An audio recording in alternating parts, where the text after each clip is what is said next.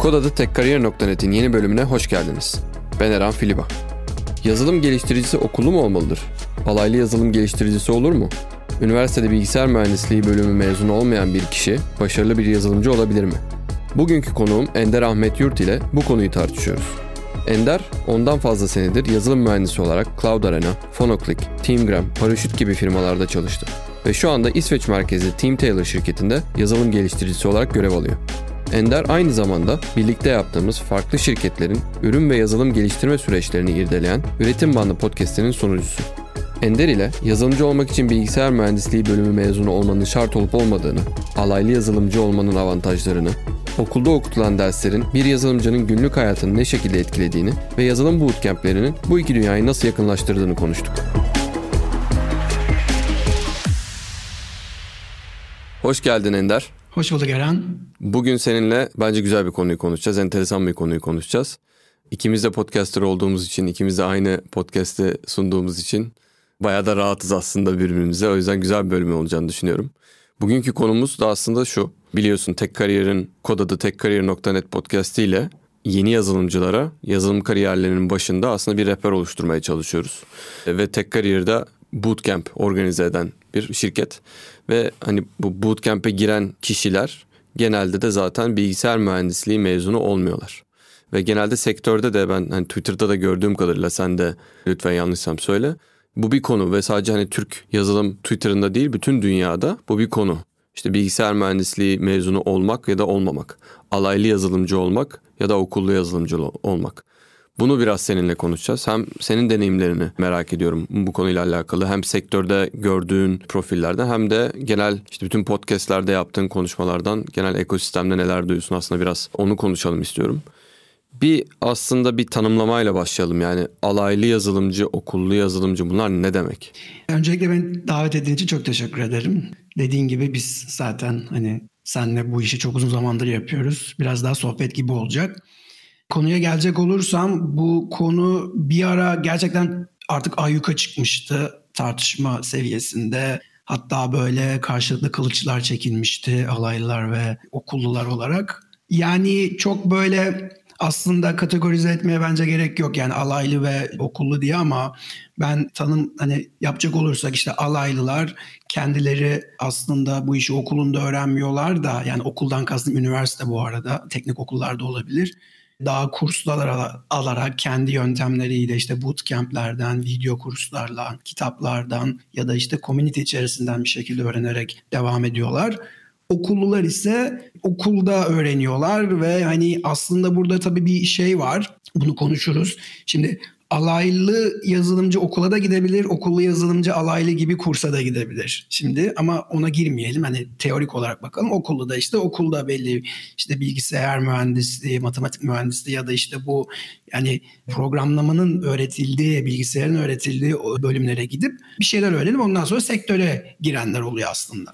Peki alaylı dediğimiz yani bu ikisi gerçekten hani teorik olarak baktığımızda veya kağıt üzerinde baktığımızda sanki aralarında çok büyük bir fark varmış gibi bir izlenim var. Yani alaylı olmak, okullu olmak. Bu bu arada belki de yazılımla alakalı değil. Bu genel olarak hani bu tanım alaylı ve okullu dediğimizde sanki alaylı bu işin teorisini bilmiyor gibi bir izlenimim var ama sanki bu fark yazılım konusuna geldiğimizde kapanıyor gibi hissediyorum veya yanlış bir yorumlama mı bu? Yani totali yanlış değil fakat birazcık genişletebiliriz bence. Yani senin yaptığın karşılaştırmayı aslında alaylı yazılımcı bir şekilde okullu yazılımcıya göre genel olarak bu sektöre erken atılıyor. Yani ne oluyor? İşte genç yaşta staj yapmaya başlıyor ya da bir yerlerde çalışıyor ya da işte ne bileyim kendi kurcalıyor. Okullu olan daha çok okula konsantre olduğu için çünkü bitirmesi gereken bir okul var ve orada bir aslında üniversite bir iş bulma yeri değil. Üniversite sadece insanlara bir ortam sağlıyor. Neyi nasıl öğrenebileceklerini gösteriyor. O yüzden o okulu bitirmeye odaklanıyor ve stajlar ne yazık ki birçok üniversitede ne yazık ki diyorum çünkü bunu desteklemiyorum. İnsanlar sallapati yapıyorlar ve oradan hiçbir şey öğrenmiyorlar. Ama ben de şuna katılıyorum. Bizim sektörümüzde her ne kadar teori öğrenirseniz öğrenin gerçek dünya problemleriyle muhatap olmak zorunda kalıyorsunuz. Çünkü belki bunu da konuşmamız lazım. Artık dünya bu iş bireysellikten çıktı ve bir takım oyununa döndü. Yani siz bir yazılımcı olabilirsiniz. Takımınızda bir ürün yöneticisi, bir ürün tasarımcısı, bir tester, başka bir yazılımcı oluyor ve hani burada aslında sosyal ilişkileriniz de bir yandan öne çıkıyor. Şimdi bu noktada baktığında aslında kağıt üzerinde belki çok ayrık bile olsalar ama iş böyle artık şeye doğru geldikçe, uzadıkça daha da daralmaya ve hatta kesişmeye başlıyor bence. Anladım. Enteresan bir konuya girdin aslında. Okul bizim için her zaman hani işin teorisini veren yer. Gerçek dünya diyelim sektörde aslında biraz daha pratik deneyimlemenin iyi kazandığımız yer ve aslında o konulardan bir tanesi oradaki farklardan bir tanesi gerçek dünyadaki hani teknik problemleri bir kenara bırakıyorum. Onun dışında bir de orada birlikte çalışma, sosyal yetilerden de bahsettin. Yani onların da önemli olduğundan bahsettin. Bunu alaylı olanlar daha kolay alabiliyor. Daha kolay demeyeyim ama zaten çok daha direkt o kaynaktan öğrendikleri için direkt hani gerçek dünyada deneye yanıla gördükleri için o tarafı sanki daha kolay algılayabiliyorlar veya o taraflarını daha çabuk geliştirebiliyorlar diye anladım senin dediğinden. Evet şimdi bana sorsan sen hangisini kendine koyuyorsun diye ben ortaya koyuyorum açıkçası. Yani ne okulluyum ne de ya okulluyum evet hani yüksek lisans şeyim var derecem ama hani okumasaydım olur muydu? Kendi adıma söyleyecek olsaydım ben alaylı yazılımcı olamam. Çünkü o self disiplinim şu an o var ama o zamanlar yoktu. Yani bana bir öngün eğitim gerekiyordu ve ben o öngün eğitimi aldıktan sonra gerek İngilizce gerekse işte computer science tarafında birçok şey öğrendim. Ne zaman ben staj yaptım 2009 yılında ve gerçek bir problemle karşılaştığımda o zaman hani bu mesleği yapabileceğimi farkına vardım. Onun öncesinde hep böyle yazdığımız küçük programlar ya da uğraştığımız kağıt üstündeki matematiksel şeyler bana hep böyle neden sorusunu sordurtuyordu. Ama staja başladığımda gerçek bir problemle, gerçek müşteriyle sağ olsunlar işte onlar da beni çok yani işin içine attılar. Bakın bu çok önemli. Yani işin içine girmek çok önemli. işin içine attılar ve işin içine girdikten sonra gerçek kod bir problem oluyor. İnsanlar böyle oradaki psikolojiyi görüyorsunuz sizin böyle iş yetiştirmede yani birçok şey var aslında ve bunları hani okulda ne yazık ki öğrenemiyorsunuz. Yani ne yazık ki diyorum çünkü okulların bence bunları insanları zorlaması gerekiyor. Artık galiba oluyor böyle girişimci okullar falan filan var. Ama bir de şöyle bir durum daha var aslında sosyal yönden derken ben şunu kastetmeye çalışıyorum. Şimdi alaylı yazılımcıyla şimdi okulun verdiği bir network de var açıkçası. Alaylı yazılımcı bir network ödeniyor ama siz üniversitede sizinle aynı amaç uğruna mücadele eden birçok insanı tanıyorsunuz. Başka üniversitelerden de insanları tanıyorsunuz. Eğer kulüplere oraya buraya dahil olursanız. İşte burada da aslında üniversitede biraz akıllı olursa öğrenci bence aslında alaylı yazılımcı yeteneklerini de geliştirebilir gibi geliyor bana.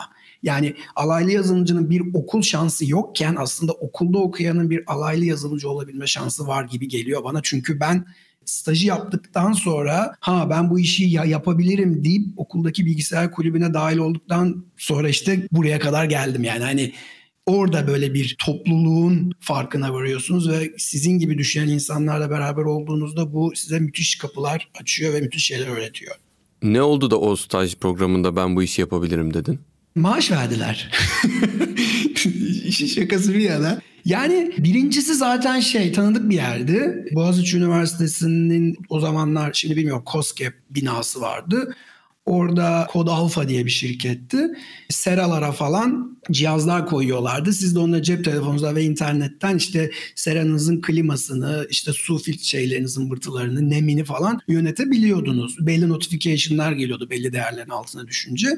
Şimdi orada iki şey vardı. Bir web vardı, iki donanım tarafı vardı. Toplamda benle beraber bir stajyer daha vardı. iki tane daha iyi yazılımcı vardı. Dört kişiydik. Bir de kurucu ortak vardı. Beş kişiydik. Yani orada bir odada hani böyle beni tanıyorsun. Hani ben çok şimdi remote çalışıyoruz ama dirsek dirseğe çalışmayı çok seviyorum.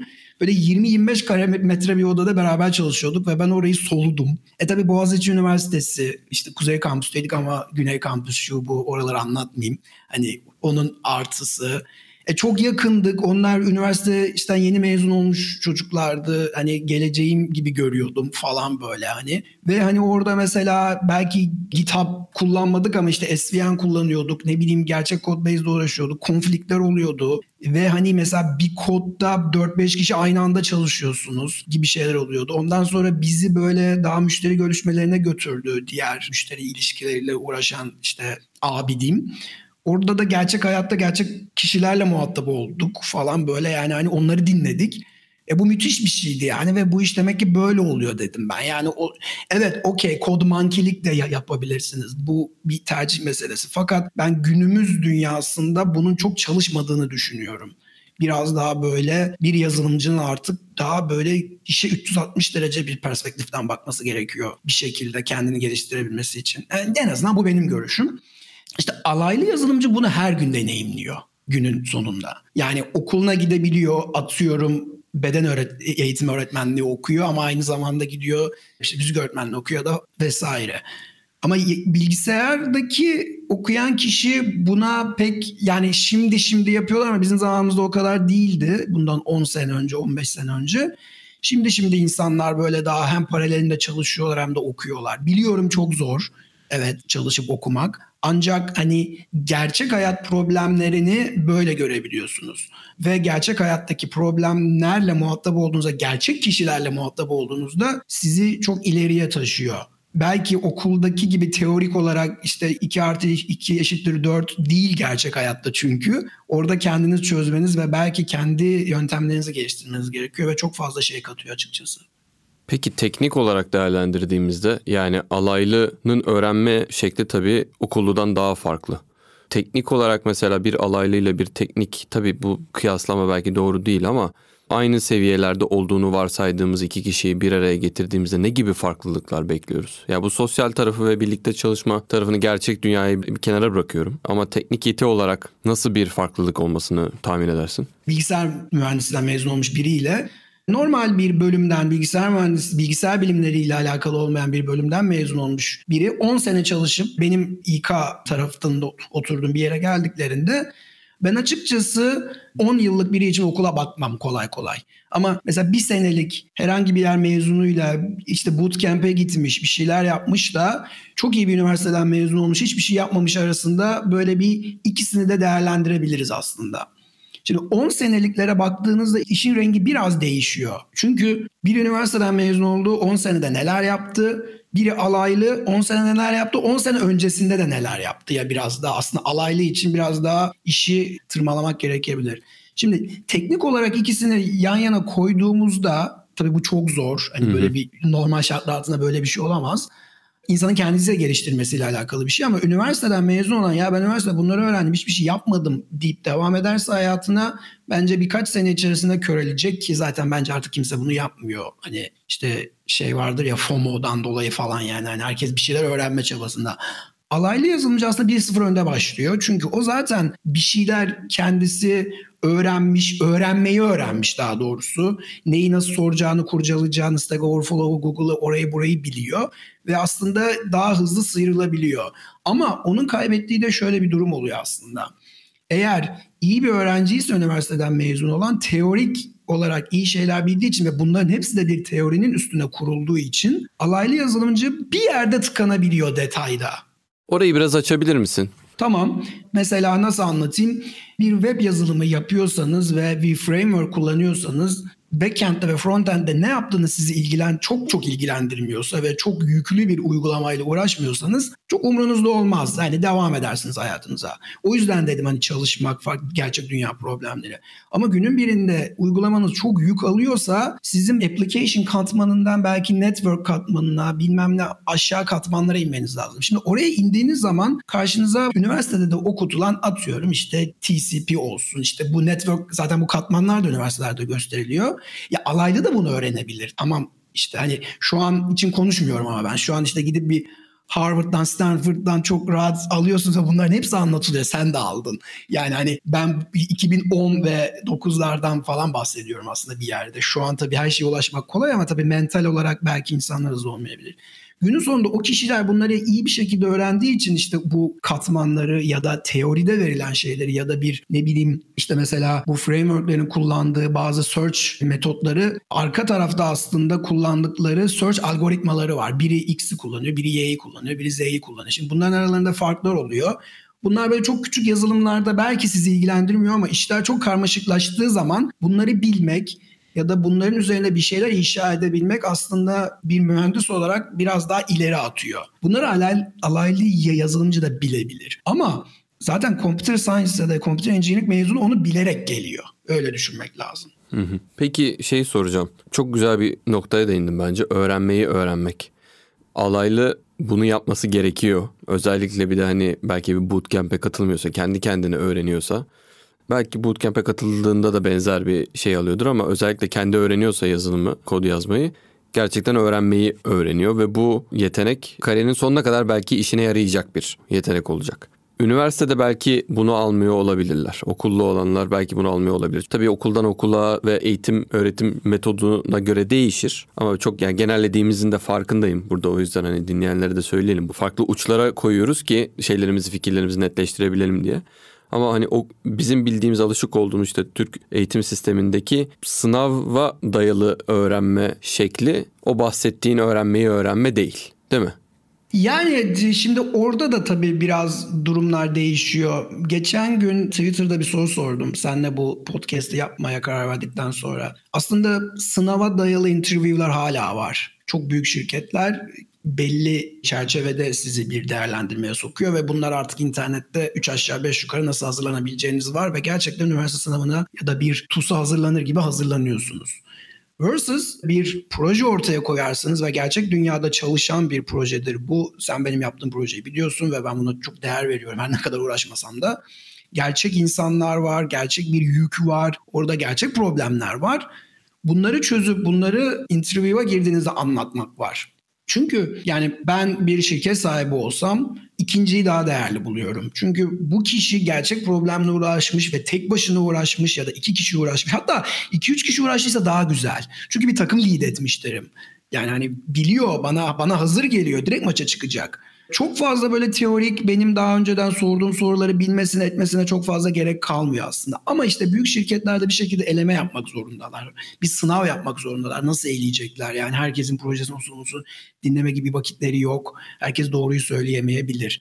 Şeye bakacak olursam öğrenme durumunda yani öğrenmeyi öğrenme durumunda gerçekten çok haklısın. Yani bu üniversitelerde benim zamanımda böyle kafaya vurularak verilmiyordu. Fakat bir tane Boğaziçi'nden hoca geliyordu bize. Ben onun lafını hiç unutmam. Human Computer Interaction dersi vardı son sınıfta. Fikret Hoca Boğaziçi'nden geliyordu. Human Computer Interaction anlatıyordu. İşte hani neden işte kutucuklar var işte mouse neden şöyle böyle biraz daha tasarım masarım işte hani şunlarla da alakalı. Ve bizden bir tane application yapmamızı istedi. İşte hani istediğin programlama dilinde olabilirsin ama hiç kod yok hiç kod konuşmuyoruz. Her şey böyle tamamen teorik böyle hani işte kutucuklar şöyledir böyledir. Bizden böyle bir mouse'la bir, bir, bir, küçük bir uygulama yapmamızı istedi. Sınıftan biri şey sordu. Hocam bunu nasıl yapacağız biz Java bilmiyoruz dedi. Adam dedi ki o benim problemim değil. Burası hmm. teknik bir okul değil. Burası üniversite. Gideceksin, öğreneceksin, yapacaksın. Ha dedim ben orada. yani aslında konu tamamen buradan çıkıyor. Evet, bizim öğrenmeyi öğrenmemiz lazım aslında veriyorlar zaten öğrenmeyi öğretiyorlar. Yani ben bugün üniversitede hoca olsam galiba tek tek her şeyi anlatmam. Mesela bootcamp'lerde de ben bununla çok karşılaştım. Çok az tecrübem var. İki tane bootcamp verdim ama insanlar böyle her şeyi anlatmanızı bekliyorlar. Çünkü çoğu üniversiteden geldikleri için. Ama öyle değil. Ne ben her şeyi biliyorum ne her şey her yerde yazıyor ne her şeyin böyle tanımı var. Bunları biraz altta gösterilen şeylerle tecrübe edip ondan sonrasını üstüne katıp deneyip yanılıp başarısız olup bir daha bir daha deneyip öğrenip bir de sorma meselesi var tabii işin ucunda. Hani sormayı da bilmek gerekiyor. Nerelere soracağını, nasıl soracağını. Şimdi alaylı bunların içerisinde böyle biraz daha pişerek geliyor. Ama onun da eksiği işte bir yerde en azından bu benim tecrübeme göre yani ben alay, ya hep kendime göre konuşuyorum bu arada. Çünkü buradaki alaylı ve Yani çok iyi bir alaylı yazılımcı okul okusaydı çok iyi bir okullu yazılımcı da olabilirdi ya da tam tersi. Ama ben kendim için alaylı bir yazılımcı olamazdım dememin nedeni soru sormayı aslında community'de öğrenirken nasıl öğreneceğimi okulda öğrendim gibi bir durum var bende. Hani biraz birbirine geçti. Ben alaylı ya yazılımcı olsaydım soru sormayı aslında öğrenecektim ama nasıl öğreneceğimi öğrenemeyeceğim için belki bir yerlerde takılacaktım. Belki motivasyonum düşük olacaktı vesaire. Okul benim için orada biraz daha bana yardımcı oldu. Alaylı yazılımcının eksik olacağı nokta aslında soru sormaktan çok böyle kendi kendine öğrenme pratiğini biraz daha geç ediniyor. Okul size onu kafanıza vurarak veriyor zaten. Sınavlar, kalıyorsunuz, okul bitirme stresi, burs kaybetme stresi. Alaylı ya yazılımcının tırnak içinde söylüyorum günün sonunda okullu ya yazılımcıya göre çok kaybedeceği bir şey olmayacağı için biraz daha işi geniş tutabilir. Öbürü 4 senede okulu bitirmek zorunda ve hani bir şeyleri mecburen öğrenmek zorunda kalıyor. Yani burada biraz daha iş aslında zorunluluk ve hani biraz daha isteğe bakıyor gibi geliyor bana. Enteresan. Aslında düşündüğünden daha farklı bir şey söyledin. Yani okuldaki illa öğreniyor diyorsun. Öğrenmesi gerekiyor. Çünkü öğrenmeyi öğrenmesi gerekiyor. Çünkü zaten sınıfta kalacak. Sınıfta kalmak onun için bir sorun. Mecburen öğrenmeyi öğrenmesi gerekiyor. İster istemez öğrenmeyi öğrendik zaten. Ben öğrenmeyi öğreneyim diye öğrenmedim. Hı hı. Bir şekilde çıktı ve işte sana dediğim gibi son sınıftaki o hocanın o lafı okey dedirtti bana. Ve hani stajda yaptığım için zaten orada da fark ediyorsun. Yani stajda da karşına çıkıyor. E bilmiyorsun okulda görmedin ne yapacaksın arayacaksın arayınca ne olacak işte her şey İngilizce. İşte oraya sor buraya sor bilmem ne hani o refleks gelişiyor aslında yani böyle teorik bir şey değil öğrenmeyi öğrenmek. Seni zorladığı için okul, okul okuyorsun çünkü ve hani onu bitirmek zorundasın. Bu arada Eren bir şey daha söyleyeceğim ben sana. Yani illa üniversitede bilgisayar bilimleri bölümü okumak zorunda değilsin. Başka bir bölüm de seni öğrenmeyi öğretebilir. Yani bir sosyoloji okuyorken de bunu yapabilirsin. Bu arada hani onu da söyleyeyim. Ama hani bilgisayar bilimleri Hı-hı. açısından konuştuğumuz için şimdi geri geleyim. Diğerinde alaylıda böyle bir zorunluluk yok ki. Zaten hani bir şekilde bir şeyler oluyor deneyerek, bozarak ya, ya yaparak. Çünkü hep deniyor ya hani bir öngün öğretim yok, kaybedeceği bir şey yok tırnak içinde söylüyorum gene öbürüne göre. Bir okul yok. Devam ediyor hayatına. Eğlencesine yapıyor aslında belki bu işi. Onu Enteresan. anlatmaya çalıştım. Yani diğer tarafta o zaman şöyle diyelim. Alaylı bir şekilde öğrenmiş olanlara baktığımızda bence onlar da öğrenmeyi öğreniyor. Çünkü yani bir yere kadar geliyorlar aynen, ama aynen. sıfırda alaylı öğrenme yolculuğuna başlayanlar diyelim hani onların belki başarı oranını daha düşük olabilir okulda okuyanlara göre. Çünkü atıyorum daha fazla kişi olduğundan dolayı ve kendilerini motive etmeleri gerektiğinden dolayı ve kendilerinin öğrenmeyi öğrenmeleri gerektiğinden dolayı o başarı oranı belki ve başarının tanımı da tabii burada çok yani şey değil belki doğru değil ama hani kod yazabilmeyi öğrenme, yazılımcı olabilme diyelim hani çok basitleştirelim konuyu. Başarı oranı belki daha düşük istatistiki olarak. Çünkü orada daha zor. Diğer tarafta sen diyorsun ki okul tarafında zaten zorlayıcı zorlayıcı bir etmen var orada. Orada bir parametre var. Yani 4 sene içinde bitirmen lazım yoksa kalacaksın. Evet. Şimdi şöyle düşün. Bizim eğitim sistemimiz tamamen sınırlara ve çizgileri belli yerlere dayalı. Seni özgür bırakmıyor. İlkokulda böyle, ortaokulda böyle, lisede böyle. Şimdi liseye kadar okumak zorundayız üniversite için. Ya da bir şekilde geliyorsun. Şimdi bu sistemin içerisinde yoğrulan bir genç, yani normal bir, standart bir Türk gencinden bahsediyorum Üniversiteye gitmediği zaman öngün öğretimde öğret şeyin dışına çıkıyor. E şimdi ne yapacağım? Yani kendi kendine bir şeyleri keşfetmesi gerekiyor ve bu o kadar kolay değil ne yazık ki sistemden dolayı. Üniversiteye giden zaten mevcut sistemin kaslarından dolayı devam ediyor hayatına aslında bir şekilde. Bak üniversiteye giden diyorum herhangi bir bölüm olabilir. Devam ediyor ve üniversite eğer iyi bir üniversite tırnak içerisinde sana zaten seni zorlayacak işler veriyor. Yani birçok bilgisayar mühendisliği eğer okulunuz öyle değilse proje yaptırmıyorsa bence benim nacizane fikrim okulu bırakın. Hani hep sınavlar ve teori üzerine kuruluysa bir şeyler ve sizi 3. 4. sınıftan sonra projelere zorluyorsa hatta takım içi projelere zorluyorsa artık artık zaten kendi başınıza kalıyorsunuz. Gerçek hayatı deneyimlemeye başlıyorsunuz ve böylelikle şey derdine giriyorsunuz. Ya okey tamam proje yapalım da not önemli. Yani not da var ya şimdi işin ucunda. Hı hı. Bir havuç var yani. O yüzden üniversiteli biraz daha kendini orada hızlı adapte edebiliyor. Alaylı olanın kendi yeteneklerini, çevresini, kalıtsal yeteneklerini kullanması gerekiyor. Ama hep böyle geçmişten gelen bu bizim eğitim sisteminin direkt bakış açısı. işte kitap bu, soru bu, cevap da bu bakış açısından dolayı oradan kurtulamayınca olunca doğal olarak gerçek hayatta doğru insanlarla tanışamazsa, doğru mentorlarla ya da işte leadlerle orada dağılabilme ihtimalinin daha yüksek olduğunu düşünüyorum ben. Okulluğuyla alakalı söylediğin avantajlardan bir tanesine biraz odaklanmak istiyorum. Oradan da enteresan bir şey yapacağız. Okullu işin teorisini de alıyor zorunlu bir şekilde. Alaylı da alabilir diyoruz ama hani okulda bu programın içerisinde var zaten diyoruz. Ve hakikaten o uygulama katmanının da aşağı doğru uygulama katmanı yani computing katmanı diyelim aşağı doğru hani bilgisayarın en dip seviyesine doğru aslında götürüyor okuldaki evet. program seni. Ve dedin ki gerçek hayatta problemler zorlaşmaya başladıkça yani ürünler büyümeye başladıkça o katmanlarda aşağı doğru gitmen gerekebiliyor ki problemleri çözesin gibi bir şey söyledin. Oradan da şeye bağlayacağım. Şimdi önümde bir tane ülkemizdeki işte en bilinen meşhur üniversitelerden bir tanesinin bilgisayar mühendisliği müfredatı açık. Evet. Dört senelik bütün hepsi önümde açık. Şimdi şöyle bir giriş yapacağım. Ben iktisat okudum. İktisatla alakalı hiçbir şey yapmıyorum. Ve hani şu anda hani ekonomi haberlerini okuduğumda da çok fazla bir şey aklımda kalmamış onu görüyorum yani. Aynısını şimdi aslında bilgisayar mühendisliği için soracağım. Şimdi birkaç tane ders söyleyeceğim sana. Sen bunu almış olabilirsin, olmamış olabilirsin. Burada biraz belki çıkarım yapmanı isteyeceğim senden. Bunu mesela sen şu ana kadarki tecrübende hani bu derste almış olduğun şeyleri kullandın mı kullanmadın mı açıkçası merak ediyorum. Türkçe'ye çevirmeye çalışacağım. Şimdi bir şeyler var zaten. Bence yabancı İngilizcesini söyle derim tamam. ben. Benim için de daha rahat olur. Introduction to Differential Equations. Ya bu bayağı matematik. Diferansiyel evet bu, evet bu diferansiyel matematikler ve onunla ilgili şöyle bir şey söyle. Şimdi diferansiyel matematikle ilgili çok enteresan bir yanı var. Diferansiyel matematiği aslında alabilmeniz için benim zamanımda kalkulus 1 ve kalkulus 2'yi vermeniz lazımdı. Şimdi abi şöyle bir durum da var aslında bak onu atlıyoruz. Ben atlıyoruz dedim çünkü ben de atladım. Orada mühendislik okuyoruz. Şimdi mühendislik diye bir kavram var. Bölümü ne olursa olsun ve mühendislik olduğu için size birinci ve ikinci, belki ikinci sınıfında birinci döneminde verilebilecek matematik ve fizik dersleri var. Şimdi kalkulus 1 ve 2'yi bir mühendise vermeden mezun ederseniz dünya standartlarında ona mühendis diyemeyiz baktığınızda. Yani o standartlara göre konuşuyorum ben. Bir şekilde o öğrenci onu almalı ve minimum C, artık geçme notu neyse geçmeli. Öğrendi, öğrenmedi, kullandı, kullanmadı ki diferansiyel denklemlerden emin değilim. Ama hani türev ve integralin lineer cebirin oyun programlamadaki game engine'lerde kullanıldığını yanılıyor olabilirim ama biliyorum. Yani bu hesaplamalar yapılıyor ve yani bu hesaplamaları yapmayı programlar biliyor ama işler çok daha alt seviyeye geldikçe sizin oturup hesaplama yapmanız gerekiyor.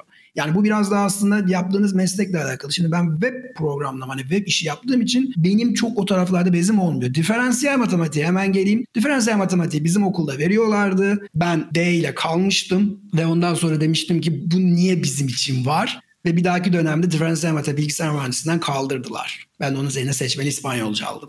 Hani Çok güzel yani bir örnek seçmişim o zaman. Ya denk geldi. Ben anlamlandıramadım. Birileri de anlamlandıramadı demek ki. Ama kalkulus ve kalkulus 2'de çok zorlandı. Mesela ben galiba 3 ya da 4. 4. geçtim kalkulus 1'i. Okay. Çünkü biz şey dönemiydik. Lisede tam o ÖSS, ÖYS değişti ya. Ben son ÖSS'ciyim. Orada hani şey oldu. Sistem değişti. Biz hiç bilmiyorduk yani ne olduğunu. Anladım. Güzel bir örnek seçmişim o zaman. Biraz daha şey geleyim bilgisayar mühendisliğiyle alakalı derslere. Introduction to Operating Systems, işletme sistemlerine giriş. Abi yani bunu hiç tartışmayalım. O gerçekten okulu iyiyse ve hoca da iyiyse çok güzel bir ders ki zaten artık böyle hani kullandığımız sistemler işte operating sistemler ya da kullandığımız serverların üzerinde de operating sistemler var. Bunların nasıl çalıştığını ve neler yaptığını anlamak, bilmek gerekiyor. O yüzden o ders çok değerli. Keşke şu anki mental yapım o zaman olsaydı daha fazla değer verirdim o derse. Peki bu arada bu soruları ben şey diye sormuyorum yani bunlar gereksiz dersler diye değil sadece hani sektördeki karşılığını merak ediyorum açıkçası senin deneyimlerinden. Aynen karşılığı böyle oluyor. Böyle anlatabilirim yani ben kendi Peki ama yani biraz... Eminim daha fazla vardır. Hı hı. hı. Ya biraz da şey hani şeytan avukatlığını demeyeceğim ama yani biraz daha hani şey anlamak için. Yap yap. Mesela özellikle hani web uygulaması yapıyorsan işletme se- işletme sistemi seviyesine ne zaman iniyorsun? Serverlarda mı, backend'de mi? Ya şimdi e, e, evet yani serverlarda işte ya benim mesela benim şu an yaptığımı yapıyorsan ben kendime hani böyle product engineer denir ya aslında product'ı geliştiren kişi. Ben daha çok böyle o tabana inmiyorum. Ne veri tabanı seviyesine çok fazla detayda ne de server seviyesine. Ama o taraflara inmeniz gerektiğinde de bir şeyleri birazcık bilmeniz gerekiyor. Yani nasıl kullanılacak. Ya bunları aslında çok rahat öğrenebilirsiniz. Oradaki derste çok teorik şeyler öğretiliyor. Fakat günün birinde hani karşılaştığınız bir kelimenin anlamını gene internette arayıp bulabilirsiniz ama bir kulak dolgun işte sen iktisattaki karşılaştırmanla aynı. Hani böyle yani senin eminim ben bundan senin Bloomberg'de izlediğin iktisat programıyla benim izlemem aynı olmaz. Sana başka bir şey ifade edebilir. Çünkü içeride bir şeyler var. Eğer okulu iyi geçirdiysen bu arada. Yani bu arada okulu iyi geçirmişlerden bahsediyorum. Operating system seviyesinde bir daha bir şöyle bir durum var şimdi bilgisayar mühendisliğinde bence. Her şey birbirine bağlı. Yani hiçbir şey böyle havadan saçma bir şekilde gelmiyor. Ve her şey birbirine bağlı olduğu için ve çok da teorik olduğu için aldığınız bu ders operating system, database, diferansiyel matematik belki, lineer cebir, işte gideceksiniz ondan sonra computer security, mikro işlemciler. Ya bunlar hepsi birbirine giriyor günün sonunda ve bir yerlerden birbiriyle alakalı olabilir. Yani orada biraz gözü açık tutup bu niye var, bu niye var diye hep sorular sorup iyi öğrenmek gerekiyor. Ve bir yerde minik de olsa karşınıza çıkabiliyor. Çıkmayabilir, önemli değil. Ama hani anlatacağım şey operating system dersinin günümüz dünyasında da gerçekten çok fazla önemi var. Oradaki öğrendiklerinizin önemi var diyeyim daha doğrusu hani. O zaman şöyle biraz toparlayayım, özetleyeyim senin dediklerini. Alaylının avantajı gerçek dünya problemlerini pratik bir şekilde görebilmesi, ekiplerle birlikte çalışıyor olması yani sadece işin teknik tarafı değil, insan tarafını da görüyor olması, gerçek dünyada nasıl olduğunu görüyor olması. Okullu tarafta İkisi için de geçerli bu ama öğrenmeyi öğrenmek çünkü hiçbir zaman her şeyi bilmeyeceğiz ve her zaman yeni bir şey öğrenmemiz gerekecek. O yeteneği kazanmamız gerekiyor. Özellikle okulda hani zorunlu olarak bize verdikleri için bu demin bahsettiğimiz daha tırnak içerisinde teorik diyelim. Alt katman konuların bilinmesi günün sonunda eğer büyük bir ürün üzerine ve hani problemleri büyük bir ürün üzerine çalışıyorsak bir şekilde karşımıza çıkıyor. En azından bize bir temel veriyor. O temel üzerine yine bizim kendimizi geliştirerek, yeni şeyler öğrenerek o problemleri çözüyor olmamız gerekiyor. Bu dördünü aslında sayabilirim genel yani ikisinin avantajını. Buradan da aslında biraz şeye bağlayalım istiyorum. Bootcamp oluşumlarını. Evet. Çünkü sanki bu saydığımız dört şeyin büyük bir kısmını belki de hepsini veren bir şey. Bu boot. Sen şimdi iki sen bootcamp de verdin yani.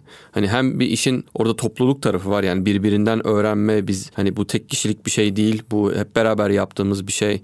Diyorsun ki ben eğitmen olarak her şeyi bilmiyorum. Sen çoğu şeyi öğreneceksin. Ben de öğreniyorum pratik projeler üzerine çalışan bir şey zaten bootcamp bootcamp denmesinin sebebi o yani kurs değil. Bu bir teorik bir şey değil. Baya hani problem setler var, projeler var. Hani bir şey yaparak çözüyorsun aslında. Bunları birleştiren bir şey gibi geliyor bana. Ne diyorsun? Bootcamp'ları çok değerli buluyorum. Zaten hani aslında bootcamp'ten önce şöyle bir şey söylemek istiyorum. Kendi tecrübemden yola çıkarak. Ben bu işi yani kendi yaptığım işi üç bacaklı olarak görüyorum. Bir, üniversite. iki kendim. Üç, işte community. Aslında hani buraya bootcamp'lere dahil edebiliriz. Benim hayatımda bu üçünden biri eksik olsa idi aslında daha fazla zorlanırdım. Ve bu üçü birbirini benim için çok güzel destekliyor. Şimdi üniversiteyi zaten konuştuk. Kendim kendim diyorum çünkü hani kendini geliştirmek, kendini öğretmek, soft skill'ler anlamında da. Diğeri de community. Bu community işte bootcamp'i de zaten dahil edebiliriz. Bootcamp tarafında evet bootcamp'te insanlar bir şeyler öğrenmeye geliyorlar ve bak bootcamp'te ne çıkıyor ortaya? Orada da ön gün bir eğitim var aslında. Sen çünkü bootcamp'ten öncesinde ortaya bir program koyuyorsun. Ben Go programlama diliyle işte bilmem ne anlatacağım. Ben Ruby ile bunu anlatacağım. React'te bunu anlatacağım diye. Eğitmenimiz bu diyorsun. Ödevler veriyorsun. Pop quizler yapıyorsun. Projeler veriyorsun belki ofis ağırlar yapıyorsun falan. E bildiğin aslında sen artık neyse böyle belli bir zaman diliminde bir sömestrde belki e, ders veriyorsun. E karşında 20-30 tane öğrenci var. Yani baktığında aslında orada bir öğretim programı var ve hani bunun belli adımları var. Önceden programlanmış ve oraya doğru gidiyor. Yani gene okula geliyoruz aslında baktığında burada bile. Tek farkı okuldan daha fazla senin dediğin gibi problem solving var. Yani teori de öğretiliyor ama üstüne hemen en azından benim öğretme şeklim öyleydi. Hemen gerçek hayat problemlerini yapıştırmaya çalışıyoruz. Yani hani gerçek projede nasıl çalışıyor, gerçek projede neler olabilir anlatarak insanları öyle öğretmeye çalışıyoruz. O yüzden bootcamp'leri çok değerli buluyorum. Süper. Çok teşekkürler Ender. Vakit ayırdığın için, deneyimlerini paylaştığın için. Ağzına sağlık. Ben teşekkür ederim beni davet ettiğin için ve bu şansı verdiğin için. Ancak bir şey hatırlatalım. Bu konu çok gri, alaylı olmak da iyi değil, okullu olmak da iyi değil. Sadece insanın kendi tercihleri ve hayat ritminin getirdiği bir sonuç diyelim. Siz kendiniz karar verin bence. İkisi de iyi değil derken aslında ikisi de iyi. İkisi de olabilir anlamında yani. Ya iyi değil derken o iyi değil, bu iyi, bu iyi değil, bu kötü. Biri iyi, biri kötü diye bir bir şey yok. İkisinin de pros ve konusları var. İnsanlar kendi yeteneklerine ve kendi hayat akışlarına göre bunları tercih edebilip devam edebilirler. Süper. Tekrardan teşekkürler. Ağzına sağlık. Dinleyenlere de ayrıca teşekkürler. Bir sonraki bölümde görüşmek üzere.